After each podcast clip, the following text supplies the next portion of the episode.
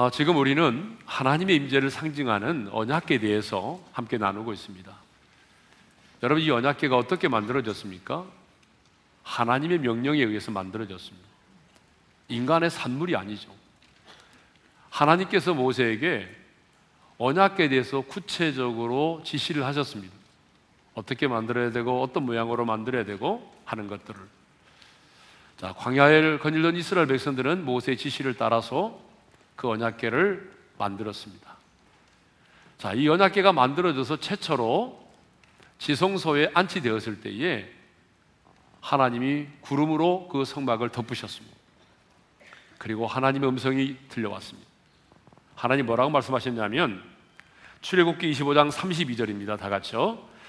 거기서 내가 너와 만나고 속죄서 곧이 증거궤 위에 있는 두 그룹 사이에서 내가 이스라엘 자손을 위하여 내게 명령할 모든 일을 내게 이루리라. 여러분 언약궤를 여러분 많이 보셨잖아요. 그림으로 보게 되면 그 언약궤는 어, 두 그룹 사이가 있습니다. 이렇게 두 천사가 이렇게 날개를 마주하면서 있는데 그 사이가 바로 속죄소입니다. 그러니까 언약궤 뚜껑이 속죄소이죠. 이 두 그룹 사이. 근데 하나님이 그 속죄소 위에서 내가 너를 만나고 네가 해야 될 일을 말씀하시겠다고 말씀하셨습니다. 그러니까 언약궤에서 가장 중요한 부분이 어디냐면 바로 그 속죄소, 그 언약궤 뚜껑입니다. 그런데 실로에 있었던 이 언약궤가 여러분 블레셋과의 전쟁에서 빼앗기게 되는 상상할 수 없는 일이 발생을 하게 됩니다. 엘리 제사장 때 블레셋 군대가 쳐들어왔습니다. 전쟁을 했는데 이스라엘이 4천 명이 전사를 하는 패배를 경험했습니다. 이렇게 4천 명이 죽게 되고 패배를 하게 되니까 이스라엘의 장로들이 회의를 했습니다. 어떻게 하면 블레셋과의 전쟁에서 우리가 승리할 수 있을까? 그래서 그 회의를 통해서 내린 결론이 뭐냐면 실로에 있는 하나님의 언약궤를 블레셋과의 전투에 그 진영에 그 언약궤를 가져오면 승리하게 될 거라는 거죠. 기막힌 발상이죠. 그래서 엘리의 두 아들 홈리와 비누아스가 실로에 있던 언약궤를 메고 그 진영으로 들어왔습니다. 하나님의 임재를 상징하는 언약궤가 이 진영 안으로 들어왔다는 소식을 듣고 이스라엘 군인들은 사기가 충천했죠. 이제 우리가 이겼다. 왜? 하나님의 임재를 상징하는 언약궤가 이 진영에 들어왔으니까 전쟁은 할 것도 없어. 우리가 이긴 거야. 반면에 블레셋 군인들은요 하나님의 임재를 상징하는 언약궤가 들어왔다는 소식을 듣고 기겁을 했습니다. 크게 두려워 떨었습니다. 이제 우리는 끝났다라고 생각을 했습니다. 그런데 이게 웬일입니까? 전쟁을 하고 보니까 여러분 이스라엘 군인들이 초전 박살을 당한 거예요. 보병만 3만 2천 명이 죽임을 당했습니다. 그리고 언약궤마저도 빼앗기고 말았습니다. 언약궤를 메고 왔던 홈리와 두 아들도 죽임을 당했습니다. 이 충격적인 소식을 들은 엘리 제사장도 너무 충격을 받았던지 넘어져서 목이 부러져 죽었습니다. 여러분, 왜 언약궤까지 동원했지만 이스라엘은 패배를 했을까요? 왜 언약궤마저 빼앗기고 말았을까요? 그것은요, 그들이 하나님을 사랑하지도 않으면서 하나님을 신뢰하지도 않으면서 그 언약계를 주술적인 도구로 전락시켰기 때문에 그렇습니다. 이 전쟁에서 승리하기 위한 이기기 위한 수단으로 이 언약계를 사용했기 때문입니다. 그런데 의외로 이렇게 신앙생활 하시는 분들이 많습니다. 신앙생활은 내가 그 왕이신 하나님을 사랑하고 내가 그 하나님을 섬기며 그 하나님을 의지하는 데 있는데 하나님을 사랑하지도 않고 하나님을 신뢰하지도 않으면서 자기의 신앙을 승리의 수단으로 축복의 수단으로 이용하려는 사람들이 얼마나 많은지 모릅니다. 심지어는 교회를 자기의 비즈니스의 장으로 이용하려는 사람들이 의외로 많습니다. 혹시 우리 가운데 그런 분이 있다면 여러분 제발 하나님과 교회를 여러분이 축복의 수단으로 어떤 승리의 수단으로 성공의 수단으로 이용하지 않기를 바랍니다. 왜냐하면 우리 하나님은요 만월이 여김을 받지 않으실 뿐만 아니라 결과적으로는 낭패를 당하기 때문에 그렇습니다. 자 전쟁에서 빼앗긴 이 언약계가 블레셋 땅으로 넘어갔습니다. 블레셋 땅에 정확하게 7개월 있었는데 하나님의 임재를 상징하는 언약계가 블레셋 땅에 7개월 동안 있는 동안에 그 땅에 저주가 임했습니다. 다곤 신당에다가 언약계를 놓아두는데 자고 나서 보니까 다곤의 신상이 목이 부러지고 팔이 부러지고 그리고 그 땅에 이 페스토 같은 전염병이 창궐하기 시작을 했습니다. 그래서 도저히 안 되겠다 싶으니까 블레셋 사람들이 이 언약계를 베세메스로 다시 돌려보냅니다. 7개월 만에 블레셋 땅으로 빼앗겼던 언약계가 다시 돌아오게 됐습니다. 근데 여러분 이 블레셋 사람들이 아 베세메스 사람들이 여호와의 계를 너무나 궁금하니까 들여다보았습니다. 이 언약계를 들여다본 까닭에 70명이 죽임을 당했어요. 어떤 사본에는 70이 아니라 5만이라고 되어 있습니다. 언약계를 들여다본 까닭에 죽임을 당하게 된 거죠. 이렇게 언약계를 들여다본 까닭에 많은 사람이 죽게 되니까 기랏 여아림 사람들에게 속히 와서 이 언약계를 가져가도록 요구합니다. 그래서 이 언약계가 다시 베세메스에서 기랏 여아림으로 옮겨지고 이 언약계가 기랏 여아림에 바로 아비나답의 집에 20년 동안 있게 되었습니다. 기랏 여아림의 아비나답의 집에서 20년 동안 이 언약계가 방치되어 있었던 것입니다. 그런데 다윗이 왕이 되자 그 언약계를 찾아 나선 것입니다. 마침내 언약계를 찾은 다윗은 대대적인 축제 가운데 언약계를 예루살렘으로 옮겨오려고 했습니다. 그날에 동원된 여러분 사람만 3만 명입니다. 3만 명의 사람들을 동원하고 악기를 동원하고 아주 대대적인 축제를 벌이면서 그 언약계를 지금 이제 예루살렘으로 옮기려고 하는데 그 과정에 예기치 않는 돌발 사건이 일어났습니다. 그게 뭐죠? 자, 그 연합계를 실은 수레가 언약계를 실은 수레가 낙원의 타작 마당에 이르렀을 때에 소들이 막 갑자기 펄떡펄떡 뛰기 시작하는 거예요. 소들이 막 뛰니까 그 수레에 실려있던 언약계가 미끄러지면서 땅에 떨어지려고 하잖아요. 그러니까 곁에 있던 우사라고 하는 사람이 본능적으로 손을 내밀어서 그 언약계를 붙잡았습니다. 그런데 우사가 그 자리에서 직사를 합니다. 하나님이 그 언약궤를 만진 언약궤를 붙든 우사를 하나님이 진노로 심판하십니다. 자, 우사가 그 자리에서 죽게 되니까 이 언약궤가 예루살렘으로 올라올 수가 없었습니다. 그래서 임시 방편으로 어디로 가게 됐어요? 오벳 에돔의 집에 석 달 동안 이제 머물러 있게 됩니다. 그러면 왜 언약궤를 옮기려고 하는 이 일이 실패로 돌아가고 우사는 죽임을 당해야만 했을까요? 여러분 언약궤를 예루살렘으로 옮기려고 하는 것이 이 다윗의 계획이 하나님의 뜻에 부합하지 않았기 때문일까요? 아니면 언약궤를 옮기려고 하는 이 다윗의 열심이 열정이 부족했기 때문일까요? 아닙니다. 여러분 이 언약궤가 예루살렘으로 옮겨지는 거 하나님의 뜻이고 또 다윗은 이 언약궤를 옮기려고 할 때에 지극 정성을 다했습니다. 그런데 왜? 여러분 이 언약궤가 예루살렘으로 옮겨지지 못하고 우사가 죽임을 당했을까요? 그것은 하나님의 말씀을 무시하고 편리주의를 선택했기 때문에 그렇습니다. 하나님께서 말씀하시기를 이 언약궤는 누구만 어깨에 매도록 되어 있냐 그러면 고아세 자손인 레인들만이 어깨에 메고 운반하도록 되어 있습니다. 아무나 만져서는 안 돼요. 그런데 여러분 보세요. 민수기 4장 15절을 보겠습니다. 다 같이 시작.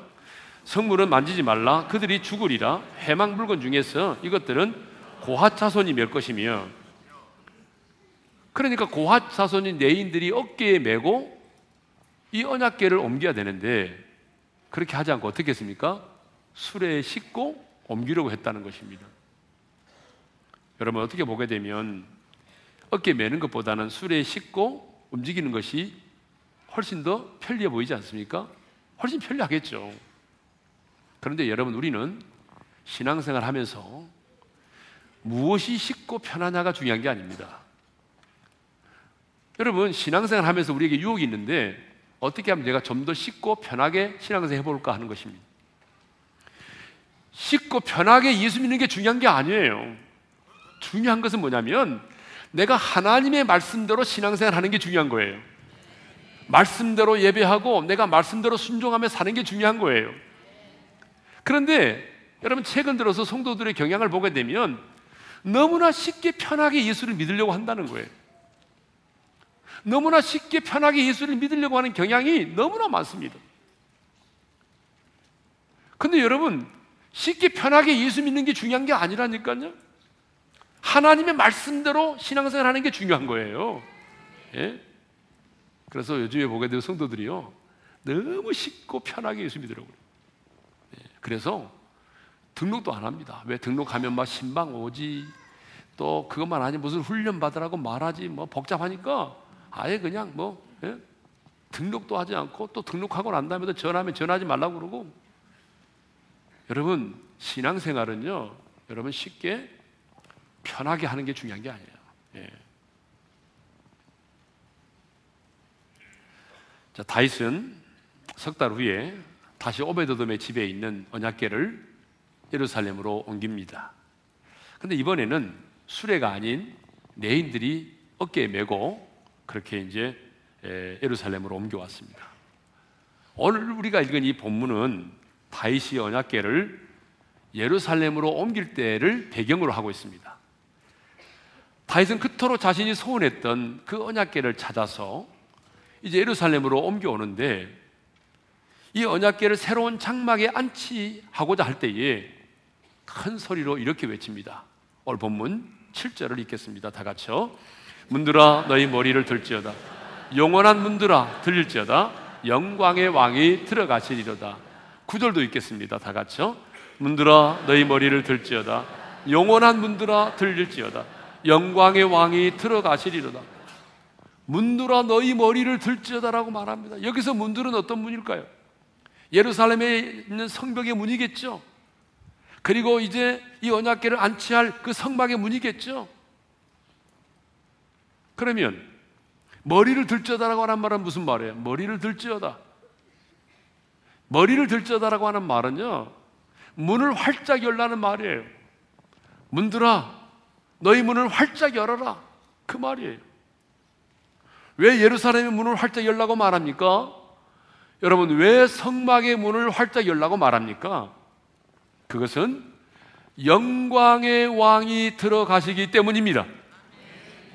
다윗은요, 지금 이 법궤를 예루살렘으로 옮기면서 이 성막 안으로 옮기면서 이 법궤를 하나님의 보좌로 생각했다는 거예요. 단순히 하나의 괴로 보지 않았어요. 박스로 보지 않았어요. 하나님의 보좌로 보았습니다. 그리고 그 속죄소 위에 하나님께서 지금 좌정에 계신다고 믿었어요. 그래서 하나님을 영광의 하나님이라고 불렀습니다. 그래서 법궤가 들어간다. 그러므로 문을 활짝 열어라 그렇게 말하지 않아요. 영광의 왕이 들어가신다. 법계가 들어가니까 문을 열라고 말하지 않아요. 언약계가 들어가니까 문을 열라고 말씀하지 않아요. 영광의 왕이 들어가시니 머리를 들라는 거예요. 여러분 무슨 말인지 알겠어요? 왜 문을 활짝 열라고 표현하지 않고 머리를 들라고 말하겠어요? 단순한 법계가 아니라 영광의 왕이 들어가시니까 의인화해서 여러분 머리를 들라는 거예요. 문을 활짝 열라는 거예요. 그래서 문을 활짝 열고 그 왕이신 주님을 맞이하라는 거죠. 그럼 영광의 왕이 누구실까요? 10절을 읽겠습니다. 다 같이요. 다 같이. 영광의 왕이 누구시냐? 망군의 여호와께서 곧 영광의 왕이시로다. 영광의 왕이 누구시라고요? 망군의 여호와 하나님. 망군이 뭐예요? 하늘의 천군 천사잖아요. 하늘의 천군 천사를 거느리시는 그 하나님이 영광의 왕이시라는 거예요. 이사야 선지자도 이사야 33장 22절에서 이렇게 말하죠. 다 같이요. 여호와는 우리의 왕이시니. 이렇게 여러분 이사야 선지자도 여호와는 우리의 왕이라고 말하고 다윗도 하나님을 영광의 왕이라고 말하고 있습니다. 여러분 왜 하나님이 영광의 왕이십니까? 그것은 하나님이 이 세상을 창조하신 창조주 하나님이실 뿐만 아니라 온 우주 만물이 그분의 주권에 속해 있기 때문에 그렇습니다. 역대상 29장 11절 말씀을 읽겠습니다. 다 같이요. 여호와여 이대하심과 권능과 영광과 승리와 위엄이 다 주께 속하였사오니 천지에 있는 것이 다 주의 것이로소이다. 여호와여 주권도 주께 속하였사오니 주는 높으사 만물의 머리심이니다. 할렐루야. 그렇기 때문에 그 만군의 여호와 하나님이 영광의 왕이신 것입니다. 그러면 신약 시대에는 여러분 예수 그리스도가 왕 중의 왕이시거든요. 왜 예수 그리스도가 왕이십니까? 그것은 죄와 죽음을 정복하신 분이시기 때문에 그렇습니다. 그래서 사도 바울은 하늘에 있는 자들과 땅에 있는 자들과 땅 아래에 있는 모든 자들이 그 예수님의 이름 앞에 무릎을 꿇게 되었다라고 고백하고 있어요. 빌립보서 2장 10절을 읽겠습니다. 다 같이요. 하늘에 있는 자들과 땅에 있는 자들과 땅 아래에 있는 자들로 모든 무릎을 예수의 이름에 꿇게 하시고 예수님이 왕이기 때문에 하늘에 있는 자들, 땅에 있는 자들, 땅 아래에 있는 모든 자들이 그 정기하신 예수님의 이름 앞에 무릎을 꿇는다는 것입니다. 그렇습니다. 이렇게 영광의 왕이 들어가시기 때문에 문을 활짝 열고 그 왕이신 주님을 맞이하라는 거죠. 그렇습니다. 왕이 자기 왕궁으로 들어갈 때는요, 여러분 문이 닫혀 있으면 왕도 들어갈 수가 없어요. 왕이 왕궁으로 들어가기 위해서는요, 문이 활짝 열려 있어야 됩니다. 걸리작거리는 것이 없어야 돼요. 절대로 문이 닫혀 있으면 들어갈 수가 없습니다. 어, 제가 이제 군 생활을 할 때에 여자분들은 군대 얘기하면 별로 기분, 나, 기분 나쁘죠? 예. 그렇지만 어쩔 수 없이 드려야 되겠네요. 제가 이제 군 생활을 할 때에 그 연대 본부대 본부의 행정병으로 있었습니다. 이게 겨울철에 동계훈련 같은 거 하잖아요. 그러면 우리 본부대 안에 있는 사람들이 절반은 근무를 하고 절반은 가서 훈련을 받아야 돼요. 그런데 그때도 보게 되면 뭐 인사과 정복과 작전과는 힘이 세잖아요. 그러니까 이쪽에 있는 친구들은 안 가요. 훈련을 잘 안 보내요. 내보내지 않아요. 그럼 숫자를 채워야 되니까 주로 누가 많이 가냐면 수송병들, 운전병들, 그 다음에 경비수는 경비병들이 많이 가죠. 그 경비병들이 다 이제 동계훈련에 참여를 하고 선임하사 한 분만이 그 이병소를 지키고 있었는데 갑자기 사단장님 차가 우리 연대에 들어온다는 거예요. 그러니까 빨리 병사 한 사람을 착출해 가지고 내려보내라고 하는데 제가 그 전화를 받았잖아요. 내려갈 사람이 없어요. 그래서 제가 어쩔 수 없이 이제 이병소에 가서 이제 사단장님 오는 차를 맞이하게 됐습니다. 여러분 오게 되면 먼저 가서 이제 쇠사슬로 된 바리케이트를 열고 파트로 총 하면서 인사하고 그리고 이제 들어가실 수 있도록 하는 거예요. 딱 볼 보니까 별 두 개가 반짝반짝 거리면서 차가 와요. 근데 비포장 도로기 때문에 선도 차량이 뒤따라옵니다. 왜냐하면 먼지가 많이 나니까 간병대 차가 뒤따라오고 사단난 차가 앞에 왔어요. 들어가실 때는 문제가 없었습니다. 좀 떨렸지만 잘했어요. 근데 좀 있으니까 사단장님이 나가신다 그래요.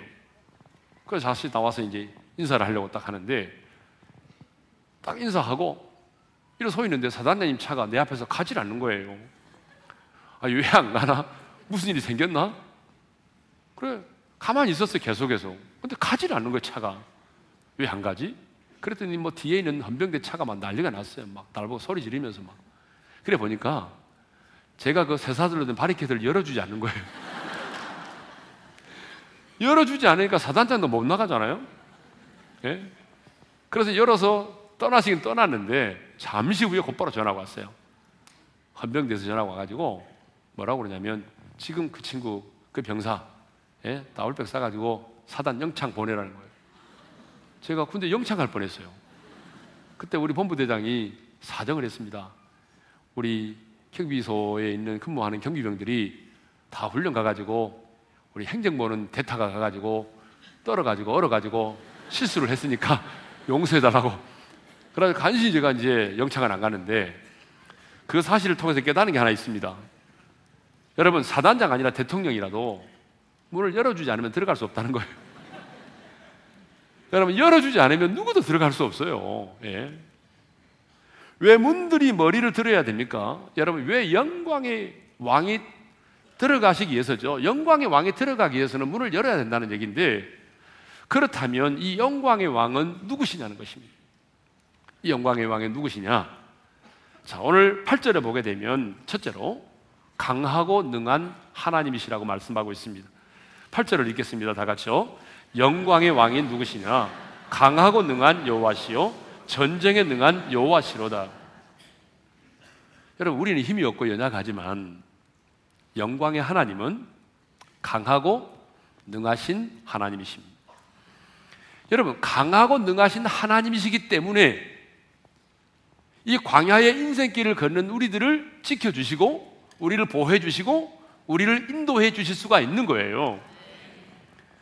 여러분 영광의 왕이신 주님이 우리보다도 힘이 없고 연약하다면 여러분 어떻게 그 사탄의 공격으로부터 우리를 막아주시고 우리를 보호해 주실 수가 있겠습니까? 우리 안에 계신 그 영광의 하나님은 강하고 능하신 하나님이십니다. 그렇기 때문에 저 공중 곳에 잡은 자의 공격으로부터 우리를 지켜 주실 수가 있는 거죠. 사도 요한은 강하고 능하신 하나님을 요한일서 4장 4절에서 이렇게 표현했습니다. 읽겠습니다. 시작. 자녀들아 너희는 하나님께 속하였고 또 그들을 이겼나니 이는 너희 안에 계신 이가 세상에 있는 자보다 크심이라. 따라서 합시다. 너희 안에 계신 이가 세상에 있는 자보다 크심이라. 너희 안에 계신 이가 누구죠? 예수 그리스도를 말하죠. 마귀의 일을 멸하시고 승리하신 예수 그리스도. 우리 안에 계신 분이죠. 그러면 세상에 있는 자는요. 문맥에 의하면 적 그리스도의 영을 따르는 자들이고 더 나아가 여러분 공중곳에 잡은 자를 말하는 거예요. 그런데 왜 우리가 이겼다라고 말씀하냐 그러면 왜 우리가 두려워하지 말라고 말씀하냐면 내 안에 계신 분이 세상에 있는 자보다 더 크시다는 거예요. 여기서 크다라고 하는 말은 사이즈를 말하는 게 아니에요. 능력을 말하는 거예요. 주님이 십자가상에서 우리 죄값을 지불하고 부활하심으로 마귀의 일을 멸하셨기 때문에 마귀의 일을 멸하신 그 주님이 세상에 있는 사탄보다 더 크시다는 얘기입니다. 그러니까 여러분 두려워하지 말 것은 내 안에 계신 이가 세상에 있는 자보다 크다는 거예요. 내 안에 있는 주님이 여러분 이 세상에 내가 겪고 있는 문제들보다 크신 분이에요. 내가 겪고 있는 문제가 아무리 커도 나를 공격하는 사탄의 무리가 아무리 강해도 내 안에 계신 주님이 여러분 세상에 있는 문제보다 여러분 나를 공격하는 사탄보다 더 크신 분입니다. 세상을 이기신 주님이 내 안에 계신 거예요. 그러므로 우리는 내 안에 계신 그 강하고 능하신 하나님을 힘입어서 살아가야 됩니다.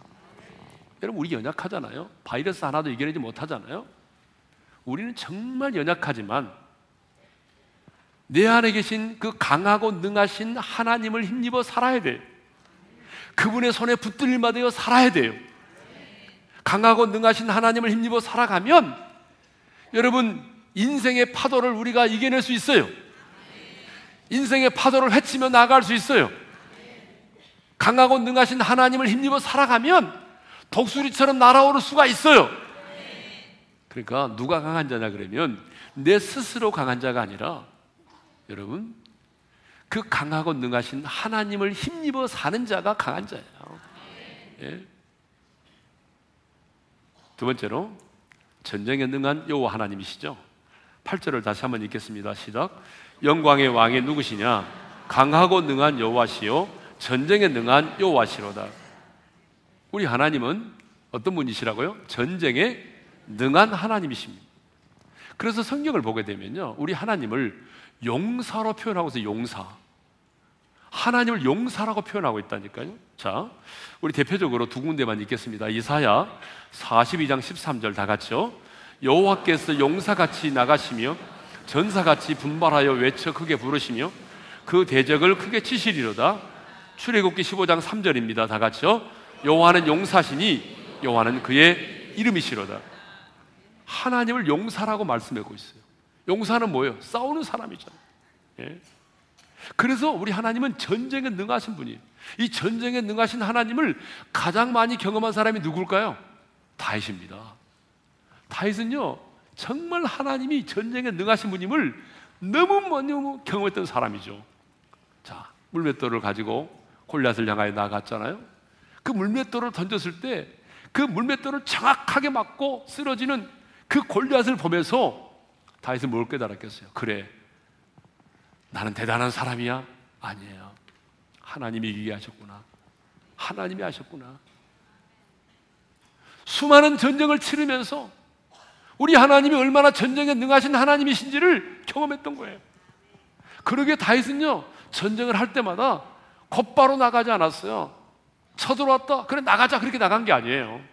다윗은 언제나 전쟁을 하기 전에 하나님께 두 가지를 물었습니다. 첫째로, 하나님, 이 전쟁이 하나님 당신께 속한 전쟁입니까? 라고 하는 걸 물었어요. 두 번째로, 하나님, 저들을 내 손에 붙이셨나이까? 이 두 가지를 물었어요. 그래서 하나님이 그래, 이 전쟁은 내게 속한 전쟁이야. 그래, 이들을 내가 너희 손에 붙였다. 라고 말씀하시면 더 이상 묻지 않았어요. 적군의 상황에 대해서도 묻지 않았어요. 적군의 숫자가 얼마인지 묻지 않았어요. 왜요? 하나님이 이 전쟁은 내게 속한 전쟁이고 내가 그들을 네 손에 붙였다라고 말씀하시면 그냥 믿음으로 순종하여 나아가기만 하면 되는 거예요.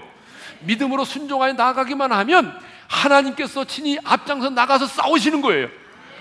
여러분, 하나님이 친히 앞장서 나가서 싸우시면 반드시 승리할 수밖에 없어요.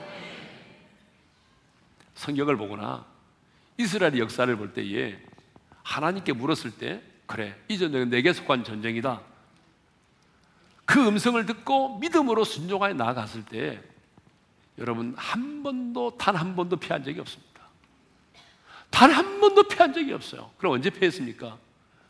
하나님을 신뢰하지 않고 자기의 힘을 의지하고 자기의 군사를 힘입고 나갔을 때 여러분 그때 패배한 것이에요. 그때 넘어진 거예요.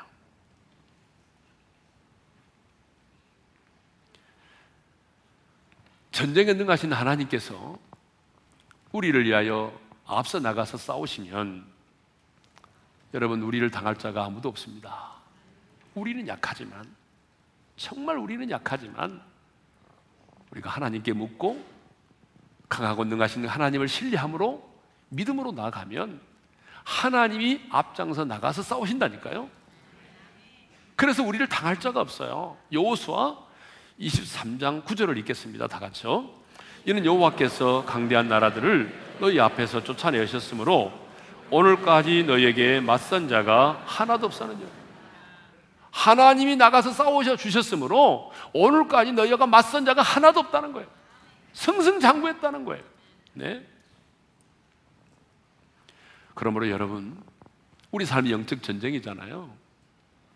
여러분, 우리 삶이 영적 전쟁입니다. 끊임없는 전쟁이에요. 내 자신과의 싸움이고, 내 안에는 재성과의 싸움이고, 뿐만 아니라 또 이단과의 싸움, 기독교 안티 세력들과의 싸움, 그리고 보이지 않는 악한 영들과의 싸움, 이 수많은 영적 전쟁이 있는데, 이 영적 전쟁에서 여러분, 여러분의 힘으로 싸우려고 하지 마십시오.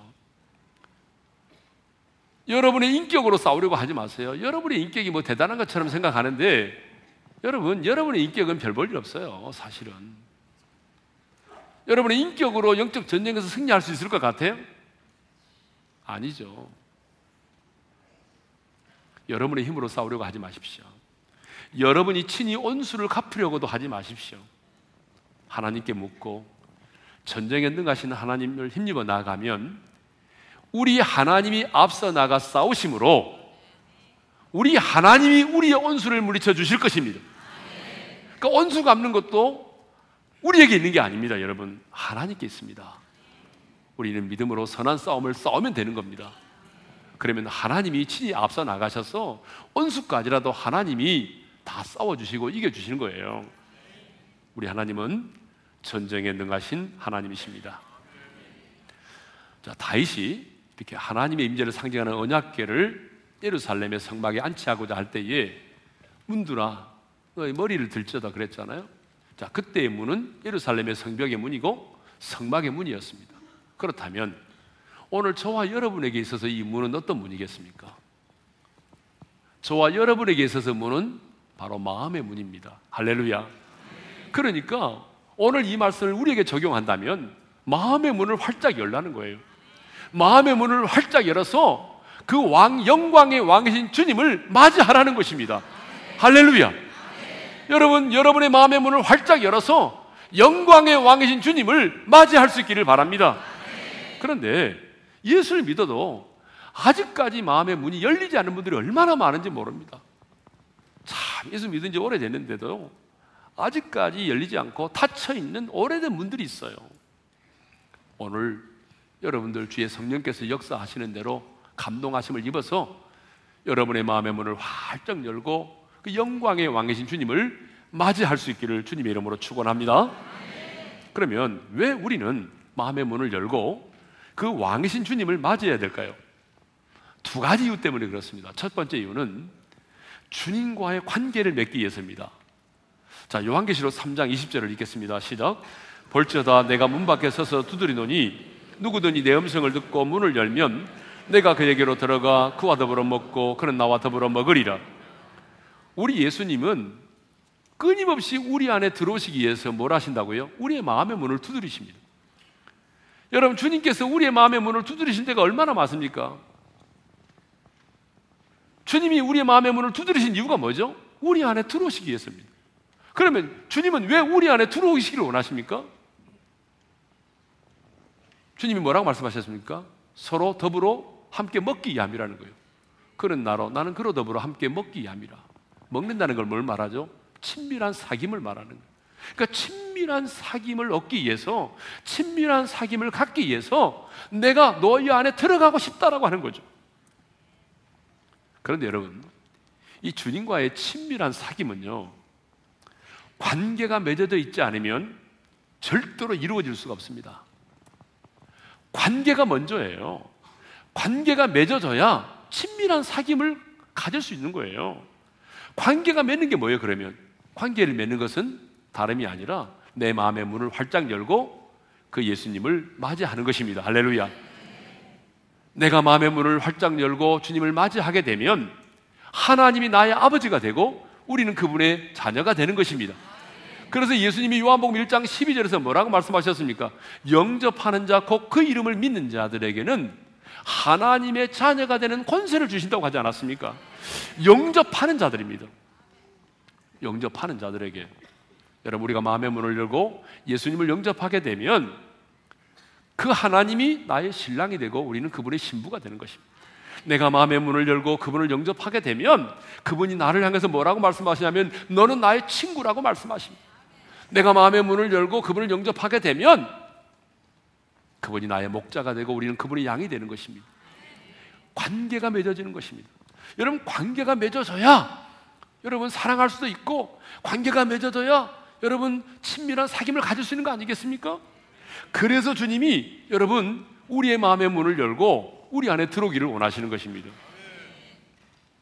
둘째는 주님의 다스림을 받기 위해서입니다.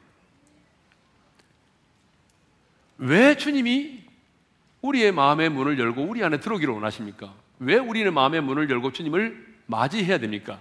그것은 하나님 나라의 왕이신 주님의 다스림을 받기 위해서입니다.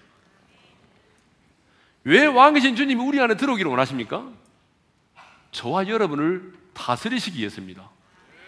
저와 여러분을 지배하시기 위해서예요. 여러분, 하나님의 나라가 뭐죠? 주님의 통치잖아요. 하나님의 나라, 천국, 하나님의 나라 할 때에 그 개념이 뭐예요? 주님의 통치, 주님의 다스림이 임하는 것을 우리는 하나님의 나라라고 말합니다. 그래서 예수님께서 뭐라고 말씀하셨냐면 누가복음 17장 21절에 이렇게 말씀하셨습니다. 다 같이 시작. 하나님의 나라는 너희 안에 있느니라. 하나님의 나라는 여기 있다 저기 있다 하는 것이 아니라 예수님을 영접한 우리의 마음이 곧 하나님의 나라라는 거예요. 왜? 주님이 우리를 다스리기 위해서 우리 안에 오셨기 때문에. 여러분, 우리가 주님의 다스림을 받고 살아가면 어떤 일이 벌어집니까? 주님이 나를 지배하고 나를 다스리기 시작하면 이 세상의 유혹과 우리 안에 불타오르는 정욕을 이길 수가 있습니다. 여러분, 우리 안에는 다 재성이 있어요. 우리 안에는 정욕이 불길처럼 타오르고 있습니다. 누구에게나. 누구에게나. 그러면 내 안에 타오르는 이런 정욕의 불길들, 세상의 유혹, 여러분 이걸 어떻게 이길 수 있습니까? 여러분의 힘으로 어림없습니다. 주님이 나를 다스려 주셔야 됩니다. 주님이 나를 다스릴 때에 내가 본능을 따라 살지 않고 하나님의 말씀 앞에 순종하며 살 수 있는 것입니다. 그러므로 여러분, 내가 주님의 다스림 가운데 살아가면요, 우리의 영혼이 가장 안정적입니다. 사람을 만나보게 되면 그 영혼이 굉장히 안정되어 있는 사람이 있고 굉장히 불안해한 사람 있잖아요. 여러분, 그렇죠? 여러분, 주변의 성도들을 만나보게 되면 지금 뭐 상황은 굉장히 어려운데도 만나보게 되면 굉장히 그 마음이 안정되어 있는 사람이 있고 상황은 좋은데도 늘 근심 걱정에 두려워 떠는 사람이 있어요. 여러분, 주님이 내 마음을 지배하고 다스릴 때에 내 마음이 가장 안전합니다. 그리고 가장 평안과 기쁨을 누립니다. 왜? 하나님의 나라는 성령 안에서 의와 평강과 기쁨이라고 했잖아요. 그러니까 하나님이 나를 지배하고 다스리면 주님의 나라가 내 마음속에 이루어지기 때문에 세상에 줄 수 없는 평강이 임하는 것이고 주님이 주시는 기쁨이 충만하게 되는 것입니다. 그런데 많은 분들이요. 주님의 다스림을 귀찮게 생각하고 부담으로 생각합니다. 한마디로 말하면 주님의 다스림 받는 걸 싫어해요. 왜 탕자가 아버지 집을 떠났습니까? 왜 그가 탕자가 된지 아세요? 아버지의 간섭을 받고 싶지 않다는 거 아니에요. 아버지의 간섭을 받고 싶지 않대요. 여러분, 누군가의 간섭을 받고 싶지 않는 게 이 제약된 본성인 것 같아요. 얼마 전에 한 사진 작가가, 유명한 사진 작가죠. 우리 하늘 카페 아름다운 이야기에 출연했는데요. 그런 얘기를 하더라고요. 방송 도중에 무슨 얘기를 하냐 그러면 자기는 그동안에 아프리카를 수없이 많이 다니고 그랬는데 딱 부모님에게 형제간들에게 두 번만 인사하고 갔다는 거예요. 한 번도 그러니까 딱 두 번 얘기하고 나머지는 그냥 갔다는 거예요. 자기가 간 줄도 모른다는 거예요. 제가 아프리카에 있는지 어디 있는지 모른다는 거예요. 그래서 우리가 진행하면서 물어봤어요. 아니 아프리카 가면은 여러 가지 토착병도 있고 말라리아도 있고 그러는데 아니 세상에 아니 부모님에게 얘기를 하고 가셔야지. 우리 집안은 그런 분위기가 아니래요. 그러면서 하는 말이 무슨 말을 하냐 그러면 지금 생각해 보니까 누군가가 자기의 인생에 대해서 좀 간섭해 주는 사람이 있었으면 좋겠다는 거예요. 하지 마라. 가지 마라. 밥 먹어라. 밥 먹지 마라. 이렇게라도 말해 주는 사람이 있었으면 좋겠대요. 너무 간섭받지 않고 자유로운 영혼으로 살다 보니까 이제는 누군가가 자기의 삶에 대해서 관심을 가지고 이렇게 간섭해 주는 사람이 있었으면 좋겠다라고 말하더라고. 사람들은요, 간섭받는 거 싫어합니다. 더구나 다스림 받는 거 싫어해요.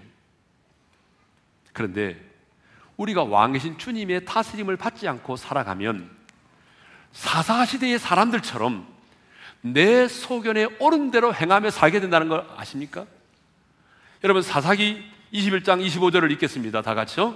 그때 이스라엘에 왕이 없으므로 사람이 각기 자기의 소견에 옳은 대로 행하였더라. 무슨 말입니까? 왕이 없으니까 왕의 통제를 받지 않으니까 각기 사람들이 자기 소견에 옳은 대로 지멋대로 살았다는 거 아닙니까? 내 감정대로 내 느낌대로 자기가 모든 것이 자기가 자기 인생을 책임지는 삶을 살았다는 거죠. 근데 여러분 그렇게 살았더니 사사시대가 어떻게 됐습니까? 가장 우상숭배를 많이 하고 가장 타락하고 영적으로 가장 암흑기가 언제예요? 사사시대입니다. 여러분 우리가 그래요. 우리 자녀들에게 그렇습니다. 네 알아 살아라.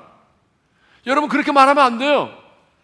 하나님의 말씀에 지배를 받아야 돼요.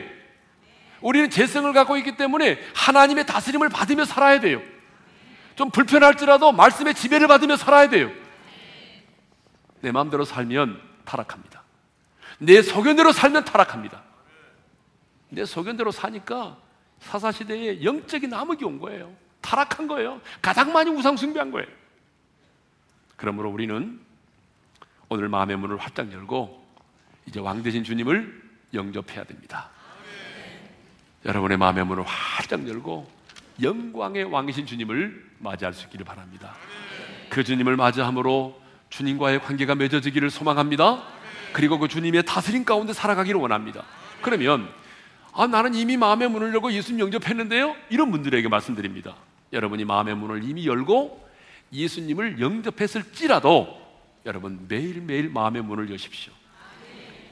제가 목회하면서 달라진 게 하나 있다면 이전과 달라진 게 있다면 이전에는 내가 머리와 지식으로만 내 안에 계신 성령님, 내 안에 계신 주님을 인정했습니다. 그런데 여러분, 저는 끊임없이 내 안에 계신 성령님을 인정하고 환영합니다. 기도할 때마다 성령님 사랑합니다. 환영합니다. 성령님 인정합니다. 설교하기 전에 이 자리에 서서 여러분들 보는 것 같지만 내 마음속으로 기도합니다. 성령님, 성령님 내가 사랑합니다. 성령님 인정합니다. 성령님 도와주십시오.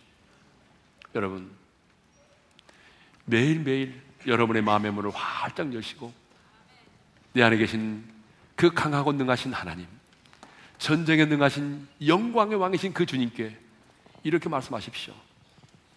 왕이신 주님, 나를 다스려 주십시오. 내 감정과 내 욕망이 나를 지배하면 나는 실패할 수밖에 없습니다. 내 감정과 욕망이 나를 지배하면 나는 비참해질 수밖에 없습니다. 주님, 내 마음을 다스려 주십시오. 내 감정과 내 의지와 내 생각과 내 판단을 다스려 주시고 내 입술을 다스려 주십시오. 그 주님의 다스림이 임하면 하나님의 나라가 내 마음에 이루어지는 것입니다. 그 주님의 다스림을 통해서 여러분 가운데 여러분의 마음 속에 하나님의 나라가 이루어지기를 소망합니다. 아, 여러분 이 찬양을 우리가 들을 텐데 아까 이런 불렀죠? 문들어 머리 들어라. 다리 아프신 분은 그냥 앉아 계시고요. 이 찬양은 앉아 부를 수 없는 찬양이에요. 다 같이 우리 일어나서 찬양하십시다. 들어버리 더라. 들릴지어다 영원한 문도라 영광의 왕 들어가시도록.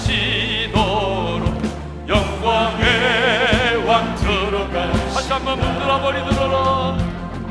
문들어 버리 들어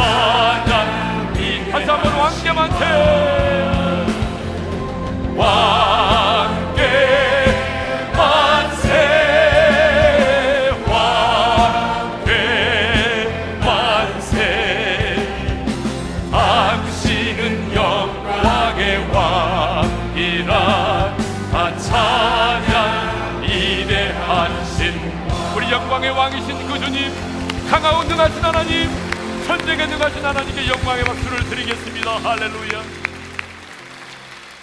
우리 한번 기도합시다. 언약기를 이용하려다가 그들은 실패했습니다. 우리는 하나님을 사랑하고 신뢰하고 의지하고 따라야 될 하나님이지. 하나님을 여러분의 수단으로 이용하지 마십시오.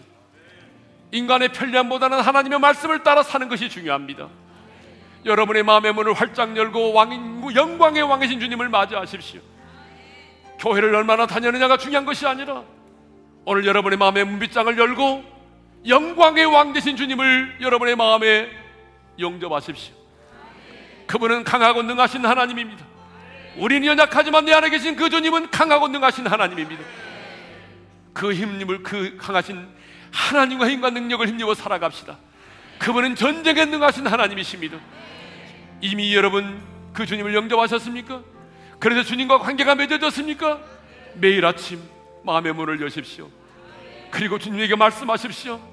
왕 대신 주님, 나를 다스려 주십시오. 내 감정과 욕망이 나를 지배하지 않게 하시고, 주여 내 감정과 내 욕망을 다스려 주십시오.